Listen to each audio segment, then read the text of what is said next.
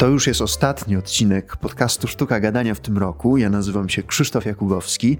No i ciekaw jestem, jaki ten rok był dla Ciebie. Jeśli chcesz się tym podzielić, to napisz do mnie.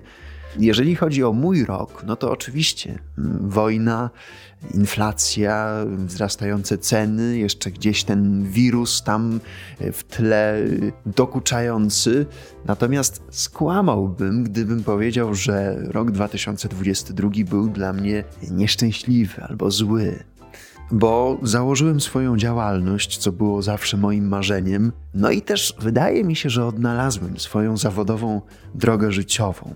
Tak jak rozmawiałem z Jackiem Walkiewiczem kilka odcinków temu i z Miłoszem Brzezińskim, którzy odpowiadali na moje pytania, jak znaleźć tę swoją zawodową drogę, ja myślę, że ją znalazłem. Mianowicie w tym roku rekordowo dużo przeprowadziłem warsztatów, szkoleń z mówienia właśnie, ale też zgłasza się do mnie coraz więcej osób na indywidualne konsultacje z mówienia, z wystąpień i pomaganie ludziom lepiej mówić to jest coś, co ogromnie lubię i sprawia mi niezwykłą satysfakcję.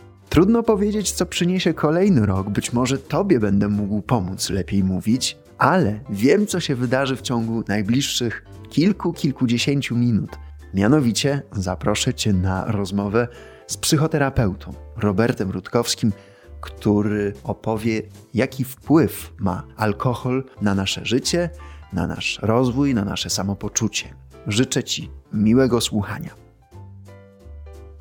Nie będę ukrywał, że poznałem pana y, dzięki rozmowie w kanale sportowym. Y, tam Małgorzata Domagalik z panem rozmawiała i też wiem, że y, wiele osób się dowiedziało o panu właśnie z tego kanału, ale niedługo po panu była też rozmowa z Markiem Piekarczykiem, który no, jest artystą, muzykiem i on powiedział taką rzecz, że nie pije alkoholu, bo tak lubi świat, tak lubi doświadczać życia i, i, i poznawać ludzi, że ten alkohol mu po prostu w tym przeszkadza. Czy to, to jest słuszne? Czy można tak powiedzieć, że, że ci, którzy piją, mniej doświadczają, mniej przeżywają życie? Czy to jest zbyt duże uogólnienie? Zadziwiające jest to, że my taką tezę musimy potwierdzać, że musimy ją gdzieś tam wydobywać i podkreślać, że to jest prawda. No, trudno to zakwestionować, zdementować, dlatego że ja to nie, nie zawaham się użyć określenia szaleństwo, dlatego że e, jeden z tytułów mojej książki, którą piszę w tej chwili, to będzie sekta alkoholowa, no, bo my żyjemy w sekcie. Absolutnie jesteśmy członkami sekty alkoholowej tu nie bez znaczenia jest i ten kanał sportowy, to, że tam gdzieś e, z tym sportem miałem do czynienia. Doskonale znam środowisko muzyczne. No, z zawodu jestem psychoterapeutą, do mnie przychodzą ludzie rozmawiać. Tak sobie teraz rozmawiamy, tak do mnie przychodzą ludzie i to są moi goście, którzy dzielą się swoimi różnymi mm, bolączkami życiowymi i wspólnie razem szukamy. Bardzo często do mnie trafiają ludzie, e, którzy chcą e, poprawy jakichś swoich parametrów, funkcji życiowych. Chcą chociażby lepiej występować, chcą chociażby lepiej mówić, chcą chociażby lepiej wypadać na scenie, lepiej wypadać na Radzie Nadzorczej. No i ja mam taki standardowy wywiad swój prowadzę. No, pytam się, skąd pan, pani, pani, pan jest, e, skąd przybyła. I jedno z pytań to dotyczy intoksykacji, no, spożycia, e, stosowania różnych sposobów na nieobecność, jak ja to nazywam. No bo to są wszystko sposoby, żeby być nieobecnym samym sobą. Każda substancja psychoaktywna, która jest zewnętrznie podaną chemią do uzyskania takiego celu, odcięcia się od siebie, to jest jeden sposób, albo może być też tak zwany behawior, czyli jakieś tam behawioralne różnego rodzaju mm, zachowania, które też odcinają. To jest hazard, tam, zakupoholizm, pracoholizm, jakieś obsesje. No, jesteśmy jednym wielkim konglomeratem przyciągającym, e, jak ogień ćmy, przyciągającym e, kompulsję, obsesję. Potrafimy zamieniać na przykład pasję w obsesję. taki jest człowiek. Więc to, co powiedział znany, ceniony muzyk, zresztą dodajmy też doświadczony, to już jest starszy pan, solidnie starszy, jest nawet starszy ode mnie o parę ładnych latek, więc mężczyzna w tym wieku, to już nawet e, nie powinno być zaskoczeniem, że on dochodzi do takich konstatacji, ponieważ ja w ogóle a propos alkoholu uważam, że nierozsądnym bardzo jest pić alkohol, jak się ma lat 30. E, bardzo niemądrym jest po 40 głupotą jest pić po 40, a po 50 jest to samobójstwo. Absolutne. I to ja od razu mówiąc, bo pewne rzeczy, które tutaj pewnie się pojawią w tej naszej rozmowie, one wymagają pewnego usprawiedliwienia. Znaczy, bo ja będę często formułował pewne stwierdzenia, które mogą być odebrane od razu jakby wyprzedzam e, pewnego rodzaju reakcje, e, bo ja nigdy nie byłem od alkoholu uzależniony. Dla mnie alkohol nie jest żadnym problemem. Ja mogę się dzisiaj napić alkoholu bez żadnego kłopotu. Mogę po tej rozmowie pójść kupić sobie cokolwiek. Tylko, że ja nie wiem po co. Znaczy, ja nie mam żadnego powodu, żeby to zrobić, ponieważ dobrze znam substancje psychoaktywne i alkohol mnie nigdzie, nigdy mnie nie urzekł, nie zafascynował. Znaczy, ja tylko zacytuję jednego z moich e, rozmówców przed wielu, wielu laty, który mm, młody mężczyzna, który do mnie trafił z problemem alkoholowym, był od niego uzależniony faktycznie. On użył fajnego sformułowania. E, mówi, panie Robercie, ja mam takie wrażenie teraz po tych wielu już miesiącach e, pracy naszej, jak się cofnę wstecz, to ja mam takie, takie wrażenie, że ja po prostu brałem butelkę i ja wlewałem w siebie chorobę psychiczną. To jest cytat z ust, który padł z ust trzydziestokilkulatka że on wlewa w siebie chorobę psychiczną. No, bo te pańskie słowa, samobójstwo, trucizna, choroba psychiczna, są dosyć kategoryczne, takie mocne. I tak zastanawiam się, czy to nie jest, może być takim szokiem dla wielu osób. W naszej kulturze ten alkohol jest no, mocno zakorzeniony. To jest eufemizm, że jest mocno zakorzeniony. On jest Bogiem. On no i Bogiem. teraz, jak pan używa takich słów, to czy to nie jest o tyle ryzykowne, że ktoś może pomyśleć, no nie no, ten Rutkowski to przesadza. No, fakt, że obchodzi? trochę za dużo pije, ale no samobójstwo, trucizna, Szczerze no to panu przesadza. powiem, że ja się tym przejmowałem, jakby odbiorem tego się przejmowałem może ileś lat wstecz. Tylko, że wie pan, ja, mm, ja zrobiłem specjalizację z uzależnień. Mam papiery, uprawnienia wszelakie mogę w tym zawodzie pracować i się specjalizuję w uzależnieniach. Zjeździłem naprawdę kawał Europy, również ucząc się, będąc na stażach w różnych fajnych miejscach. E, chyba głównie po to to zrobiłem, żeby móc bez e, powściągania się mówić to, czego się dowiedziałem. Bo ja oczywiście to filtruję przez e, swoje filtry percepcyjne, przez pryzmat swoich doświadczeń życiowych, których mi nie brakuje. Znam się na substancjach psychoaktywnych nie tylko jako teoretyk, ale również jako praktyk. Z pełną odpowiedzialnością mogę powiedzieć, że alkohol jest legalnym narkotykiem, nieprawdopodobnie silnie otumaniającym, otępiającym, uzależniającym, jak również jest substancją bardzo rozczarowującą. Tylko, że ludzie tego faktu nie przyjmują do wiadomości, ponieważ żyjemy w formule mm, padania na kolana. No, dzisiaj miałem młodego mężczyznę, prawie 40-letniego, który no, nie potrafi nie napić się alkoholu w towarzystwie. Aktualnie rozmowę prowadzimy, jest grudzień, tak zwanych sledzików. Sledziki trwają. Teraz są sledziki, za chwilę będą opłatki. E, później będą kurczaczki, jakieś tam jajeczka i tym podobne historie. Znaczy to jest obłęd. To, co ja mówię, to szczerze, jak już panu powiedziałem wcześniej, nie, nie dbam o to, jak to jest odebrane, bo już jestem w takim wieku i mam taki bagaż doświadczeń, że ja już stwierdziłem, że ja nie muszę udawać. Jak się komuś to podoba, to niech to kupuje, jak nie, to może to wyłączyć i w ogóle sobie jakby dać święty spokój. Ja z drugiej strony też nie mam sobie misjonarza. Ja nie mam zamiaru świata zmieniać. Mnie to nie interesuje. Ja rozmawiam z tymi, którzy chcą rozmawiać i chcą być moimi pracodawcami, chcą do mnie przyjść ze mną pogadać i bardzo chętnie pomagam ludziom, uzbroić się w narzędzia, które pozwolą im być sobą. Ja zauważyłem na przestrzeni lat mojej pracy, że mnóstwo ludzi do mnie przychodzi, którzy naprawdę nie chcą pić alkoholu, bo on im szkodzi. Oni się po nim źle czują, ale robią to. Piją to.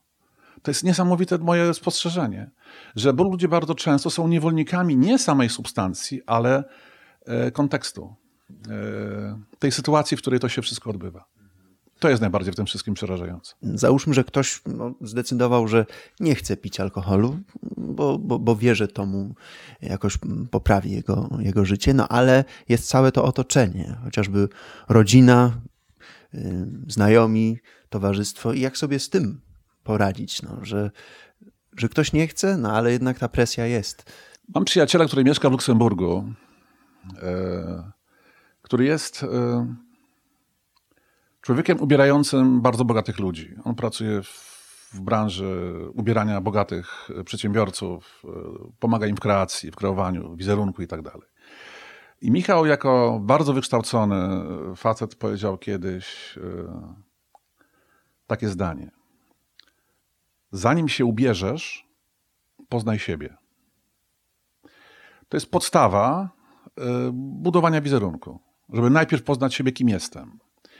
I teraz, jakby odwołując się do tego, o co Pan spytał, o czym Pan wspomniał, nigdy nie będziemy skuteczni yy, w jakichkolwiek potyczkach intelektualnych, biznesowych, yy, jakichkolwiek interakcjach społecznych, jeżeli nie poznamy siebie. A jak my mamy poznać siebie, skoro my całe życie od siebie uciekamy? Ja dzisiaj przed spotkaniem z panem miałem sesję z moim klientem właśnie w Oslo, e, z którym rozmawiałem. On też jest jakby wolny już od substancji przez ile, ileś tam lat. Rozmawiałem o takim głosie wewnętrznym, bo ja też chciałem panu teraz podzielić się z panem narzędziem, które ma każdy z nas, e, które pomaga nam po, po prostu żyć. Pierwszy raz ten termin usłyszałem w szkole średniej. Miałem bardzo dobrą polonistkę i ta polonistka użyła takiego określenia daimonion. Daimonion to jest nasze sumienie, to jest głos idący z, z wewnątrz, z nas samych. I, to, I co jest ważne, to nie jest głos, który mówi nam, jak mamy żyć. To nie jest głos, y, który pokazuje nam y, rozwiązania. Y, to się wzięło od Sokratesa. Sokrates, ktoś, kto się interesuje filozofią, był kiedyś w sporze z miastem Ateny, którego oskarżyło, i tam naprawdę była ciekawa historia. On groziło mu też, groziła mu utrata życia. Ale on wszedł jakby w pewną retorykę, w pewną polemikę, bronił się. A dlaczego był tak ważny w tamtym okresie? Ponieważ jego uznano za równego bogom ówczesnym, dlatego że umiał się posługiwać właśnie tym głosem wewnętrznym, tym daimonionem. I ciekawostka, dlatego przywołuję tę historię, nie dlatego, żebym był takim wielkim miłośnikiem, a jestem e, filozofii, no bo co to jest filozofia? Umiłowanie mądrości. Ja trochę jestem filozofem. Ja trochę, znaczy ja z wykształcenia nie jestem filozofem, ale kocham filozofię, ponieważ to, to słowo oznacza umiłowanie mądrości. E, jak człowiek umiłował mądrość, to chce też ją celebrować, jak najwięcej się dywadywać. E, I się całe życie się uczymy, bo też Pan mnie zaprosił do rozmowy w kontekście nauki, uczenia siebie. E, więc też do tego za chwilę wrócimy, co może alkohol powodować, jakie wywołuje negatywne konsekwencje w, w tym procesie. Ale jeszcze tak trochę filozoficznie, jeszcze tylko to spuentuję, że mm, każdy z nas ma ten daimonion, ma ten głos wewnętrzny, tylko że on nie mówi jak żyć, tylko on jest głosem doradczym, raczej sugerującym, czego nie robić, czyli to jest sygnał ostrzegawczy. I teraz jest pewna uwaga, bardzo istotna, że my, ten pacjent przed chwilą, który tutaj e, właśnie ze mną e, przed spotkaniem z Panem był, on mi opowiedział o zdarzeniu e, teraz dosłownie niedawno mającym miejsce, kiedy on nie wiedział kompletnie jak zrobić, co zrobić. I on właśnie zawołał, krzyknął, zgłosił się o pomoc do swojego tego głosu wewnętrznego. Dlaczego mógł to zrobić? Bo od kilku lat jest czysty od substancji psychoaktywnych.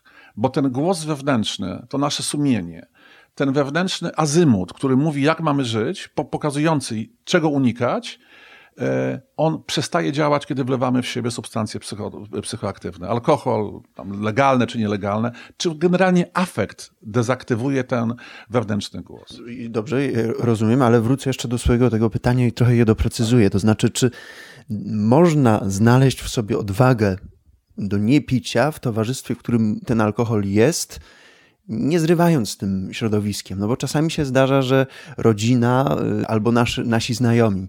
I czy, czy jest możliwe, żeby nie zrywać tych relacji, w nich pozostać, a jednocześnie nie pić?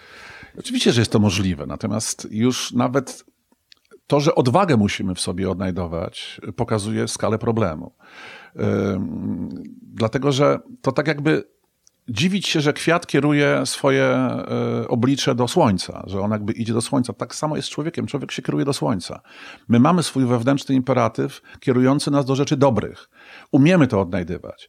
Pod warunkiem, że się nie intoksykujemy. Więc jeżeli wymagamy od siebie samych odwagi, żeby przestać się zatruwać, to też pokazuje, jak daleko żeśmy zabrnęli w tym, w tym szaleństwie.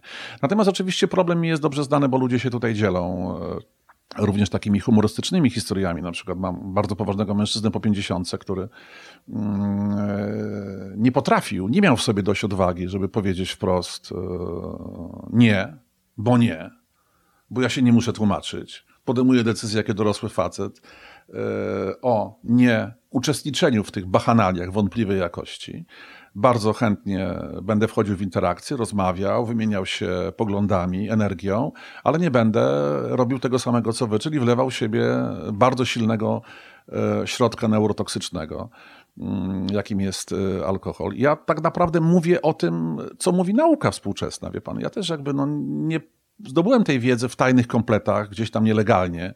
Tylko to wszystko, co ja przywołuję, jest dostępne oficjalnie, jakby legalnie.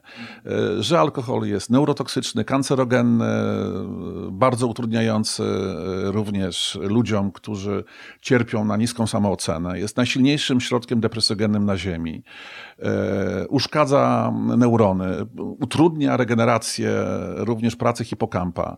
To są w ogóle ciekawe rzeczy neurobiologiczne. To znaczy cała neuronauka jakby tym się zajmuje. Więc oczywiście są te terminy również dla niektórych skomplikowane, ale pan wybrał bardzo trafnie, bardzo fajnie ten, ten przykład, że ludzie się boją powiedzieć o tym, że nie piją.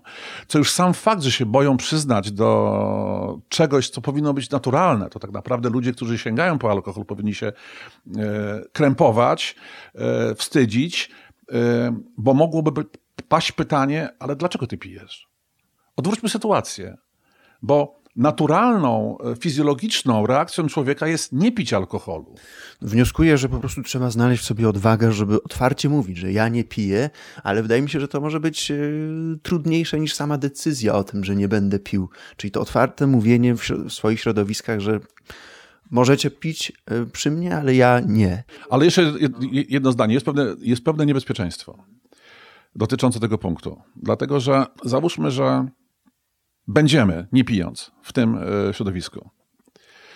No, im dłużej człowiek nie pije, tym coraz więcej rozumie. Następuje regeneracja kory przedczołowej, człowiek jest coraz bardziej świadom swoich reakcji, e, coraz więcej rozumie, funkcje poznawcze lepiej działają. To mniej więcej trwa około nawet 12 miesięcy. Neurobiologia tutaj dokładnie to określa, to jest kilkanaście miesięcy braku kontaktu z neurotoksyną, e, co owocuje naprawdę wielką sprawnością umysłu, jasnością umysłu. Jak powiedział mu jeden z pacjentów, umysł jak brzytwa w końcu jest. W końcu jest jak brzytwa. Ja nie spotkałem w moim gabinecie jeszcze nigdy kogoś, kto by żałował tego, że przestał pić. Ja przeważnie moim pacjentom jakby zachęcam ich do tego, żeby zrobili eksperyment żeby zaeksperymentowali. Skoro już poświęcają czas i pieniądze na spotkanie ze mną, umówmy się, próbujesz nie pić przez ile będziesz w stanie mógł wytrzymać. Zobaczymy, jak ci pójdzie. E, I po skończeniu tego procesu naszego wspólnego, ty podejmiesz decyzję, czy wracasz, czy zostajesz. Ja nie spotkałem jeszcze w swojej pracy kogokolwiek, kto by żałował tego, że przestał pić, ponieważ takie są gratyfikacje na każdym polu intelektualnym, emocjonalnym, seksualnym, zawodowym, sportowym. Ludzie są po prostu w szoku, że dopiero teraz taką decyzję podjęli. I co jest ważne, to nie, musieli być osoby, to, nie, to nie musiały być osoby uzależnione. To były często osoby, u, w rozmowie ze mną wyszło, oni z czym innym przyszli, ale jak ja się dowiaduję, że ktoś, że ktoś pije raz w tygodniu, sobie piątek, piąteczek, piątunio, no to ja się go pytam, tę, tę osobę, czy on ma świadomość, że alkohol po jednorazowym spożyciu, na to jest dowód bardzo poważnych badań, które teraz daruję, bo byśmy tutaj dwa dni siedzieli. Mam dużo takich badań. Badania są ewidentne, sztywne do jakby zdobycia, yy, że żeby napić się alkoholu i jako tako zregenerować, nie pijąc go za często, to trzeba robić sobie przerwy co trzy miesiące. Bo tyle trwa uszkadzanie mózgu przez aldehyd kwasu octowego. A to niebezpieczeństwo, które chciałem panu jakby wyjaśnić, to jest to, że jak ja nie będę pił, i będę z jasnością umysłu patrzył na otaczających mnie ludzi pod wpływem, no to niestety moje refleksje nie będą pozytywne i ja się będę podprogowo od tych ludzi oddalał. I to jest to zagrożenie. Dobra, zostawmy na razie te niebezpieczeństwa. Ja jeszcze pod wpływem tego, co pan przed chwilą powiedział, przytoczę wypowiedź jeszcze innej osoby, bo e, wspomniałem o Marku Piekarczyku, a jeszcze przypomniała mi się taka wypowiedź e, innego artysty, którego cenię, lubię, poznałem, Tadeusz Woźniak, który jest autorem piosenki Smaki, Zapach Pomarańczy. E, on powiedział taką rzecz, że kiedyś, kiedy był młodszy, to lubił tworzyć swoją muzykę, komponować na kacu, czyli w takim stanie po jakiejś libacji, bo y, twierdził, że ma jakieś inne skupienie, no, in, in, inaczej mu się po prostu tworzy, lepiej. Czy to jest możliwe, czy to, to jest jakiś w ogóle. No to sprecyzujmy w takim razie nomenklaturę. Czym jest kac? Czym jest kac? Kac jest takim y, przaśnym określeniem, takim prostym. Y, tutaj też Witkacy używał określenia kaceniamer y, w narkotykach niemytych duszach. To jest stan zatrucia organizmu. Y, stan reakcji organizmu na obecne substancje bardzo szkodzące, bardzo niebezpieczne, więc by można było również sprowadzić to do określenia cierpienie. Człowiek zatruty substancją takiej proweniencji, jaką jest alkohol, jakim jest alkohol, cierpi. To jest cierpienie. No to idźmy dalej. Zacytuję mrocznego filozofa niemieckiego y, Schopenhauera, który powiedział, że cierpienie uszlachetnia. Więc idąc tym tropem, to jest logiczne. Człowiek cierpiący jest szlachetniejszy i wytwarza się w nim prawdopodobnie imperatyw twórczy w ramach tego cierpienia, ponieważ artyści cierpią za miliony, e, jak napisał Marek e, Andrzej Bursa, e, że poeta cierpi tam od 12, później idzie zrobić siku i tak dalej. Dokładnie tego wiersza nie przytoczę, ale generalnie poeta cierpi za miliony. W przerwach na sikanie. Więc mm, tak, to ma sens. Aczkolwiek ja bardzo często rozmawiając z artystami szerokiego spektrum w moim gabinecie, wiem, że oni tworzą, bo niektórzy też się odwołują do tych swoich seansów alkoholowych i bardzo wielu.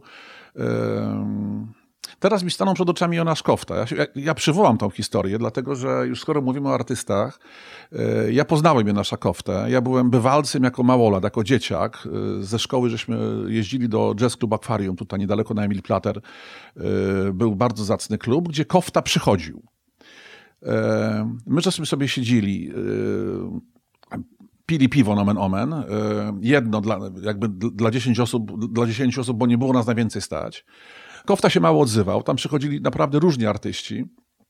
E, I pamiętam sceny z Koftą, to był alkoholik. Janosz Kofta był alkoholikiem takim naprawdę z krwi i kości.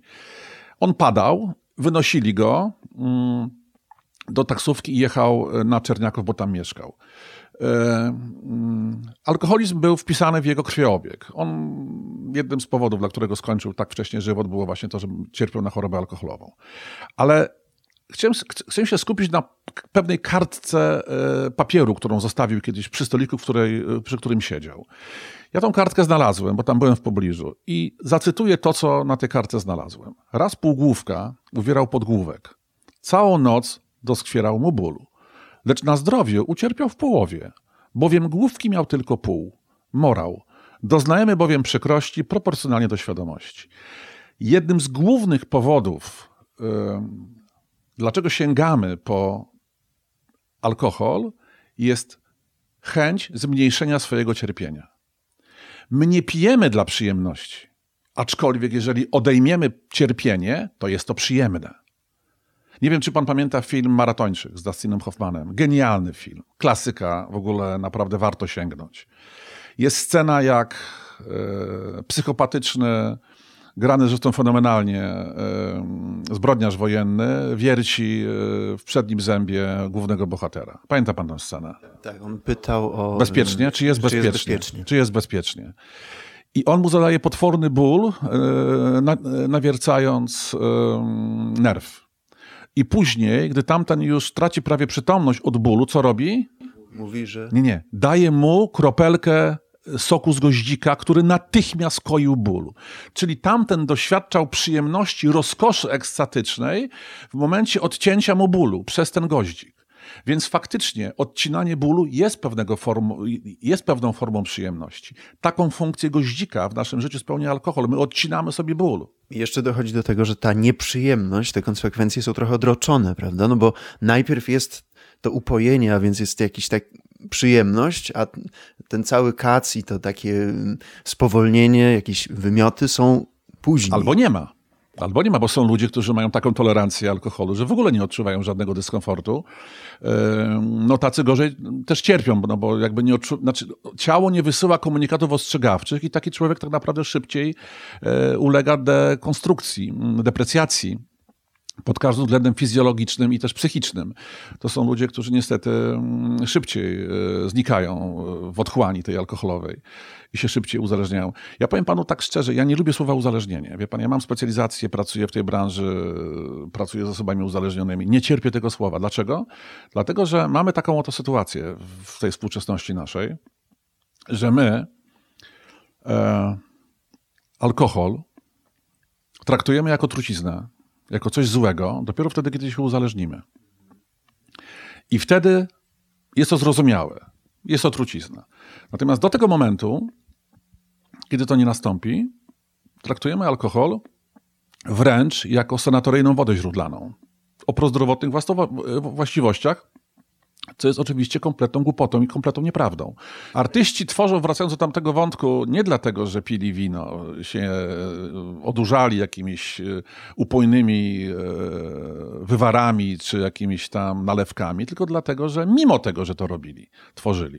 Dobrze, a y, jeszcze mam takie pytanie, jak pan sądzi, jak to będzie z tym piciem? W naszym narodzie? Czy, czy będzie coraz gorzej, czy coraz lepiej? Bo, bo powiem, powiem taką rzecz, że z jednej strony widzę te statystyki, że podobno przez pandemię pijemy więcej i to nie spada niestety, mimo że już nie ma tych lockdownów. Że... Ilościowo tak. Ilościowo tak. Na głowę mieszkańca. Ale coraz mniej ludzi pije. To jest bardzo ciekawe zjawisko.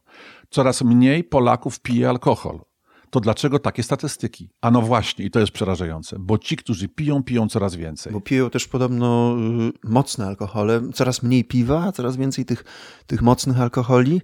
No ale właśnie, bo to, to co pan mówi, że jak ja rozmawiam z młodszym pokoleniem od siebie, to, to często słyszę takie stwierdzenie, że picie alkoholu w ich kręgach już jest coraz większym obciachem, staje się. To znaczy, oni chcą dbać o swoje ciało, o swoje zdrowie, dobrze się odżywiać, ruszać się i że ten alkohol coraz bardziej jest tak. Ważny głos, ja go mhm. potwierdzam.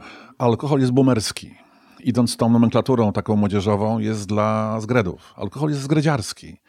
E, tak naprawdę, e, chcąc, chcąc być frikiem, chcąc być kimś wolnym, kimś, by, by, być, być wolnomyślicielem, w tej chwili e, tak naprawdę już sama nazwa bycie wolnomyślicielem, co to oznacza? Bycie frikiem, od, od free, czyli wolność.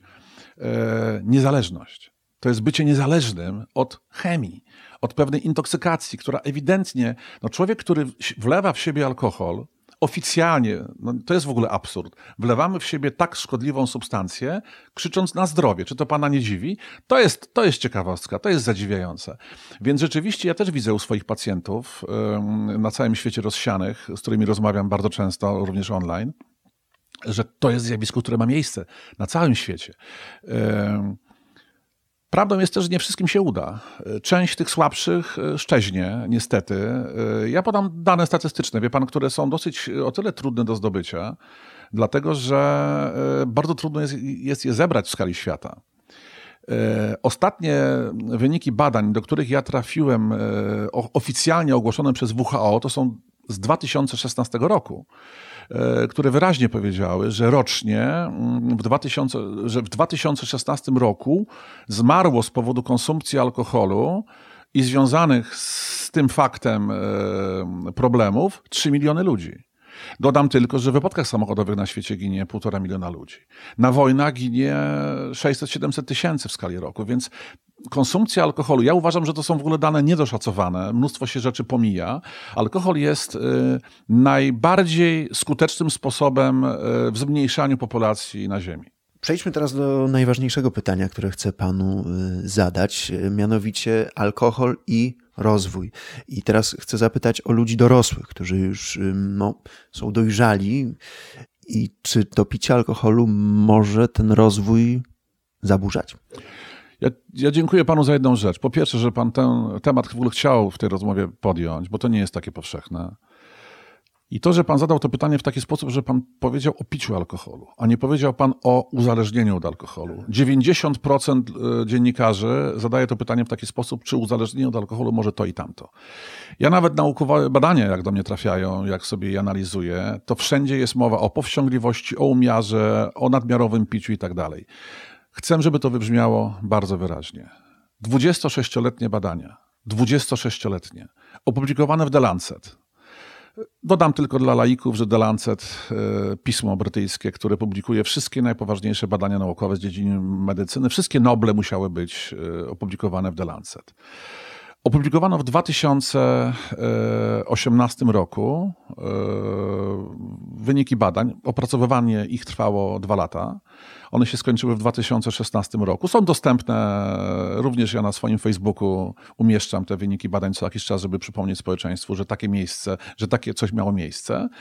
E, z tych badań wyniknęła bardzo prosta rzecz. Nie ma bezpiecznej ilości alkoholu. Nawet minimalna ilość alkoholu w ilości jednego piwa dziennie, jednej lampki może wywołać duplikację uszkodzeń DNA. Co to znaczy? Jest to kancerogenność. Naczelny lekarz Wielkiej Brytanii, Sally Davis, w tamtym czasie powiedział: pijesz alkohol na swoją odpowiedzialność. Na stronie brytyjskiej Cancer Research UK opublikowano oficjalną informację. Alkohol jest w każdej ilości kancerogenny.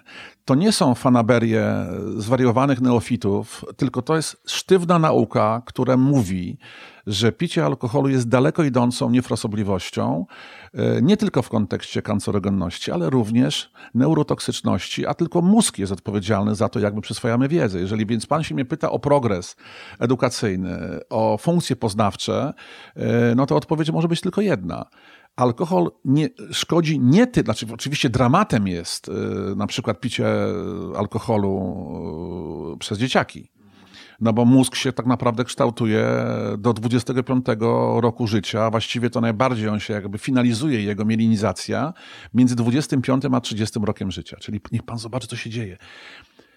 Jak wygląda to w praktyce? Mnóstwo ludzi w tym okresie najbardziej balanszkuje, najbardziej pije. Do tej pory dużo mówiło się o tym, że, że młodzież nie powinna pić alkoholu, bo właśnie się rozwija, uczy, ich mózgi się rozwijają, ale o dorosłych no, nie, nie mówi się, no bo już teoretycznie ich mózgi są rozwinięte.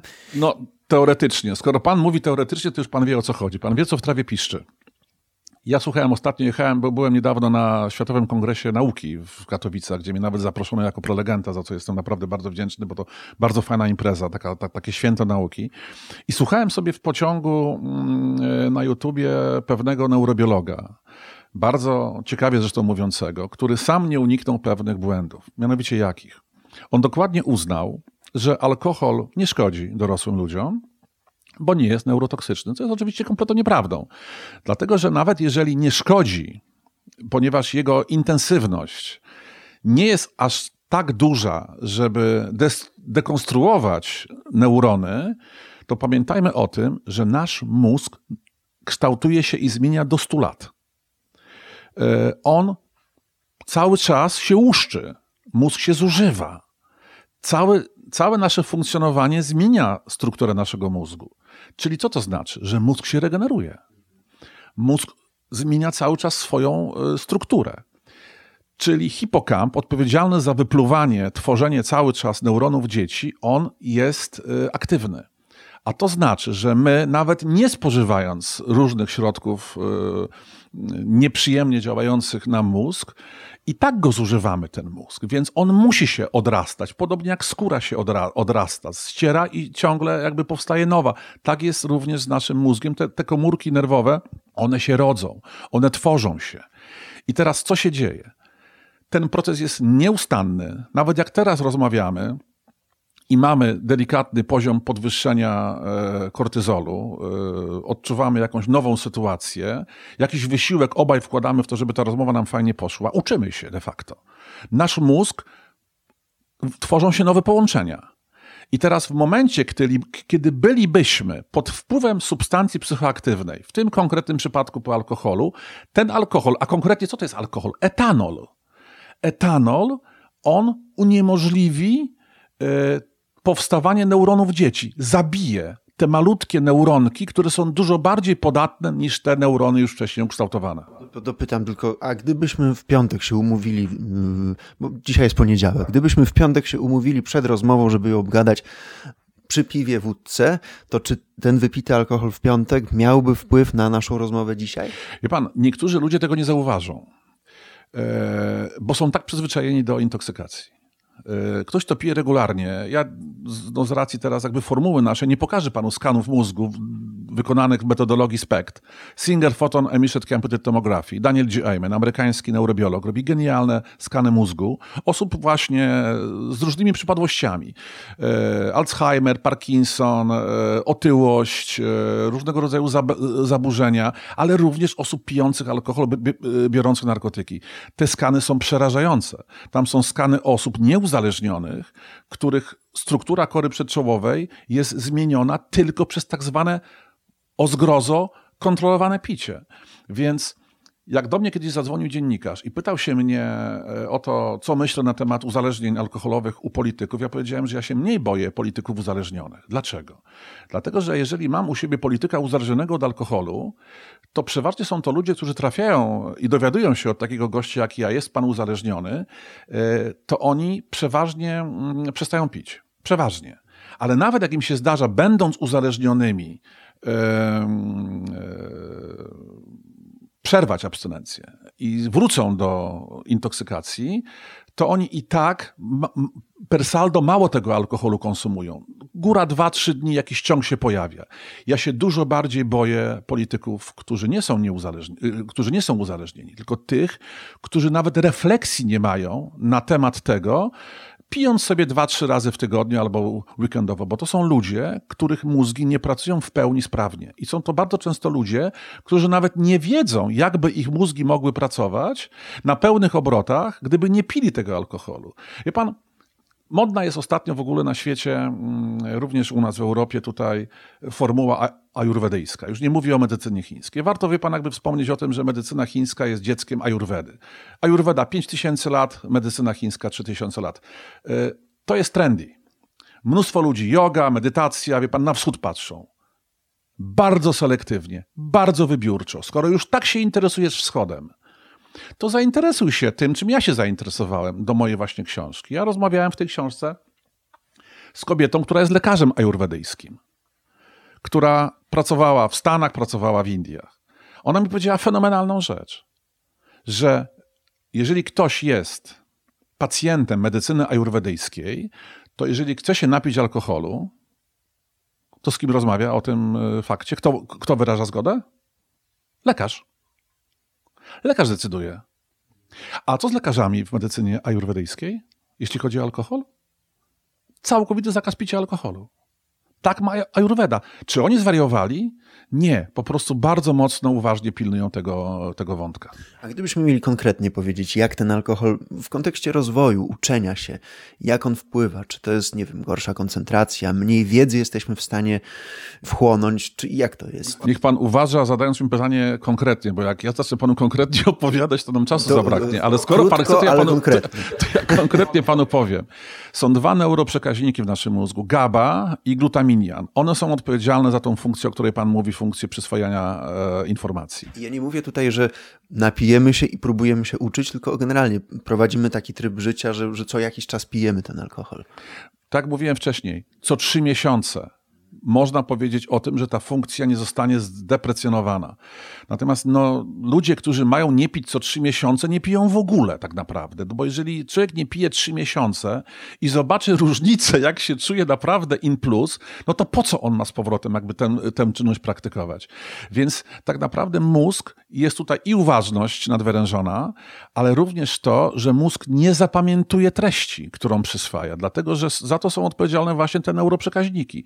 Dlatego dlatego że mózg spowalnia. Mózg wchodzi w stan takiego otępienia, e, takiego jakby sennego letargu. Oczywiście to nie jest sen sensu stricto, to jest sen taki neurobiologiczny, polegający na tym, że te GABA, e, one są przez alkohol mm, zaktywowane, a one powodują spowolnienie pracy mózgu. To jest to, co my tak właśnie przyjemnie odczuwamy jako taki stan odprężenia. To faktycznie ma miejsce. Tylko, że nie liczymy się kompletnie z, z konsekwencjami tego, że będąc nawet kilka tygodni po wypiciu alkoholu, nasze funkcje poznawcze, zdolność zapamiętywania jest dużo słabsza. Więc wie pan co, jak ja sobie czasami, oczywiście to jest fanaberia, to jest, to jest absurd, ale my, gdybyśmy chociażby o połowę zmniejszyli ilość pitego alkoholu na świecie, to zapewniam, że ludzkość byłaby na zupełnie innym poziomie rozwoju. Taka jest moja teza. Zresztą, wie pan, nie możemy tego wątku pominąć. No, nie będziemy udawać, że nie żyjemy, wie pan, w tej rzeczywistości. ale obok nas się toczy naprawdę jedna z najbardziej krwawych wojen w historii współczesnego świata. Giną tysiące ludzi e, obok naszej granicy. Ja mm, jestem z pokolenia, które e, poznało bardzo dobrze Rosję sowiecką e, i nie wchodząc jakby w szczegóły, powiem wprost. To, jak to się teraz tam dzieje, nie jest wcale bardzo odległe od faktu gremialnego picia, łojenia alkoholu w wielkich ilościach. Mózgi ludzi pijących i to w sposób naprawdę bez ograniczeń, co nie wymaga specjalnego udowadniania, jeśli chodzi o kraj za wschodniej granicy, E, tacy ludzie są dużo bardziej agresywni. No, tak, no, akurat wojna z alkoholem się bardzo, bardzo łączy. Wszystkie wojny się łączą z alkoholem. Przecież wódkę, spirytus dawano żołnierzom już w czasie II wojny światowej. Już, już pomijam amfetaminę, pomijam inne narkotyki. Ale wódka jest naprawdę jednym z, z, z poważniejszych rodzajów broni używanych na wojnie. Po to, żeby odciąć nas. No więc jeżeli my E, wiemy, że to ma miejsce, że daje się żołnierzom wódkę, żeby ich odciąć od rozumu, no to my dlaczego mamy tę broń również stosować przeciwko samym sobie? To, co pan powiedział, to mm, o tym rozwoju, to, się, to mnie bardzo przekonuje. Znaczy, ja prowadzę na co dzień szkolenia, warsztaty, konsultacje tak. i jestem odpowiedzialny za tych osoby, które się do mnie zgłaszają i chcę no, wykrzesać z siebie maksymalnie, jak najwięcej. Więc tu mnie to przekonuje, że jeżeli bym pił alkohol, no to bym był nieuczciwy w stosunku do nich. Nie? Pięknie, że pan powiedział, bo to chodzi o uczciwość. Wie pan, moim, moim dbaniem e, o to, żebym był ja uczciwy, pobierając honorarium za sesję od mojego pacjenta, klienta, e, ja się muszę wyspać. Ja muszę dbać o swój sen. Ja wiem, co ja mam robić i czego nie robić, żeby się wysypiać. Ponieważ funkcja snu to jest tak naprawdę podjechanie pod stację benzynową i zatankowanie wysokiej jakości paliwa do mojego mózgu. A, tę, a tą stacją benzynową dla mnie jest moja sypialnia, gdzie ja się regeneruję. Człowiek po alkoholu lepiej usypia, ale się nie regeneruje. Dlatego, że aldehyd kwasu octowego, w który się zamienia w wątrobie etanol, jest trucizną, którą organizm musi wydalić. Z punktu widzenia organizmu jest to obce ciało, które bardzo szkodzi utrudniając e, funkcję regeneracji sennej, odprężenia, wyłączenia, niemyślenia wtedy. Natomiast z punktu widzenia konsumenta alkoholu, nazywa sobie to, definiuje jako, a tam taki lekki kacyk, nic mi nie jest, szybko rano się wysikam, e, wypiję sok z kapusty i będzie, nie, nie będzie dobrze. Będziesz chłopie przez trzy miesiące na innym poziomie intelektualnym. Plus jeszcze dochodzi to, że to też z badań wyczytałem, że coraz częściej Polacy piją rano alkohol, alkohol po wieczorze mocno alkoholowym, właśnie żeby zredukować te, te, te, Napięcie. Tak, te negatywne mhm. skutki picia. A jeszcze mam takie pytanie, bo wspomniał Pan o tym, że y, medytacja, że yoga jest, jest trendy, jest, jest w modzie, a czy, i tutaj mm, pytam właśnie psychoterapeuty, czy według Pana psychoterapia jest właśnie trendy, jest w modzie tak. teraz i, i czy ta moda może po prostu minąć. Ja bym powiedział, że to nie jest kwestia mody, to jest kwestia potrzeby. Yy, wracamy do korzeni, wracamy do atawizmu. Atawizmem jest rozmowa z drugim człowiekiem. Kontakt z drugim człowiekiem yy, podnosi nam poczucie bezpieczeństwa. Yy, kiedyś, przed laty, tysiące lat wstecz, kiedy mieszkaliśmy jeszcze w jaskini, człowiek, który był sam, był narażony na śmierć. Kontakt z drugim człowiekiem, ale kontakt szczery, prawdziwy podnosi w nas poziom oksytocyny, najbardziej ważnego hormonu prospołecznego. E, ja często mówię moim pacjentom, nie bój się stresu, w którym funkcjonujesz. Zaopiekuj się nim. Podziękuj temu stresowi, ponieważ ten stres warunkuje u ciebie potrzebę odczuwania oksytocyny. A oksytocyna jest chociażby wtedy, kiedy na przykład podajemy komuś rękę, podajemy dłoń, kiedy pan się z kimś wita. To nie jest też znikąd. A już przytulanie to już w ogóle, wie pan, takie zrobienie misia, e, na przykład jak się z kimś, kogo lubimy, serdecznie witamy, e, wtedy jest wystrzał e, oksytocyny. Nasz mózg jest najlepszą, najcudowniejszą, najwspanialszą fabryką chemiczną narkotyków na Ziemi tylko że nie możemy zakłócać jej pracy przez podawanie substancji z zewnątrz, ponieważ ta uruchomienie tego mm, naszego mm, najlepszego dealera, jakim dysponujemy w naszym mózgu, wymaga przede wszystkim również cierpliwości i trochę wysiłku. Człowiek jest również niestety leniwy. Yy, i sięgamy po skróty chemiczne. Dlatego nie chce nam się iść pobiegać, nie chce nam się iść pospacerować. Ja już nie mówię, żeby, nie wiem, maratony biegać, ale mówię o tym, żeby, nie wiem, zrobić sobie 2-3 kilometry spacerkiem z psem, z żoną, z dziewczyną, z dzieckiem, czy na rowerze pojeździć. No. Yy, do tego zachęcam, a nie do skrótów chemicznych, które per saldo okazują się tak, tak, tak naprawdę pomysłem yy, bardzo niskiej jakości, miernym i wręcz niebezpiecznym bezpiecznym. I powtórzę, nie tylko w kontekście uzależnienia, bo zanim się pojawi uzależnienie, potrafimy zrujnować e, również swoje życie z samej konsumpcji danych środków. Powiedział pan, że no, ta psychoterapia jest w modzie, bo my potrzebujemy kontaktu z drugim człowiekiem. Rozmowy z drugim człowiekiem. No właśnie, ale rozmowy. czy gdybyśmy więcej rozmawiali z rodziną, z przyjaciółmi, to mniej byśmy potrzebowali y, psychoterapeutów?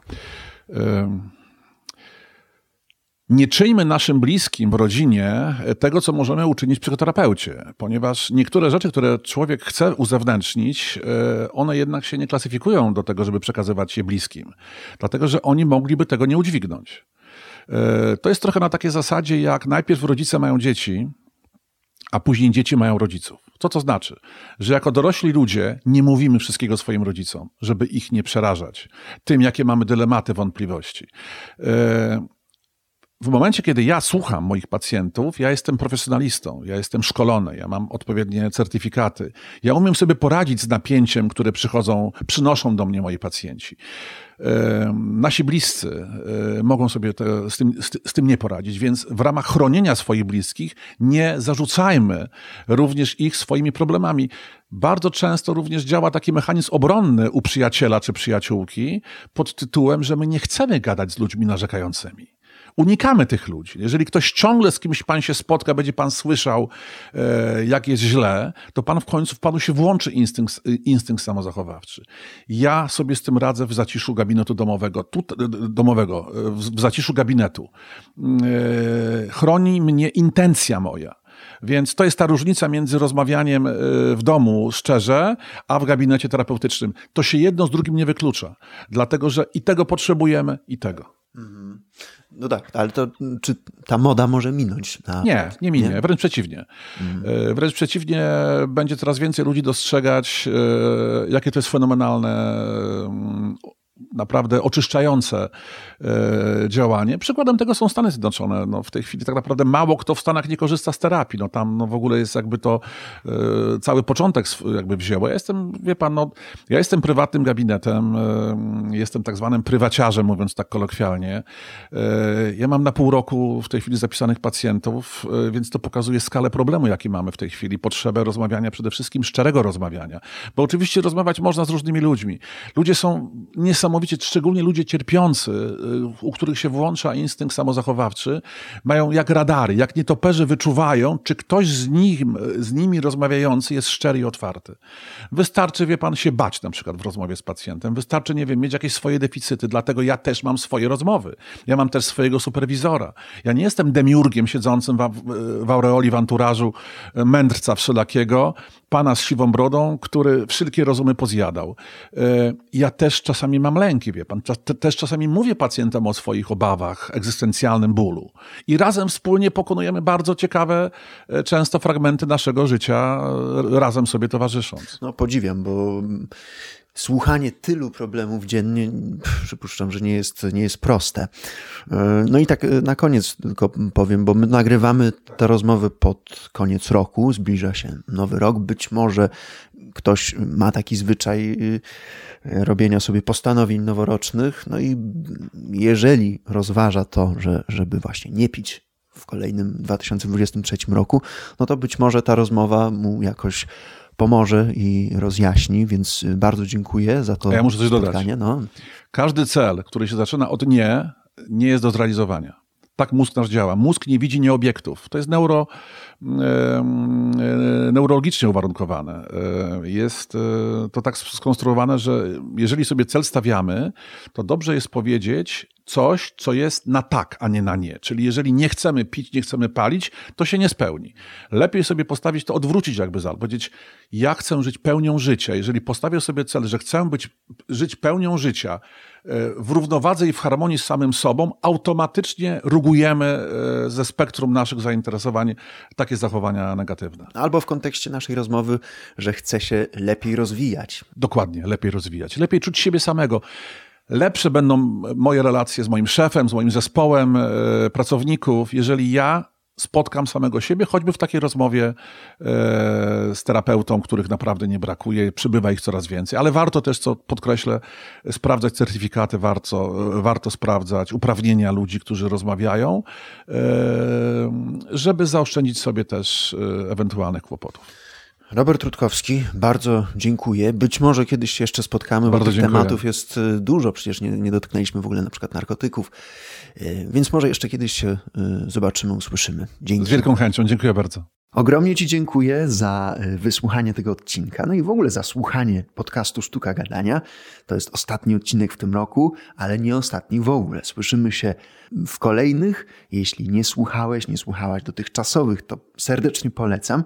Polecam również wejść na stronę sztukagadania.pl, ponieważ tam znajdziesz informacje na temat i indywidualnych konsultacji, i kursów internetowych, i warsztatów, które przygotowałem być może dla Ciebie. Więc zapraszam sztukagadania.pl, zapraszam również do odwiedzenia Instagrama Sztuki Gadania ja nazywam się Krzysztof Jakubowski i życzę Ci wszystkiego dobrego, niezależnie czy słuchasz tego w 2023, 2024, 2025, 2026 roku, to życzę Ci wszystkiego dobrego i do usłyszenia. Pamiętaj, Twój głos ma znaczenie.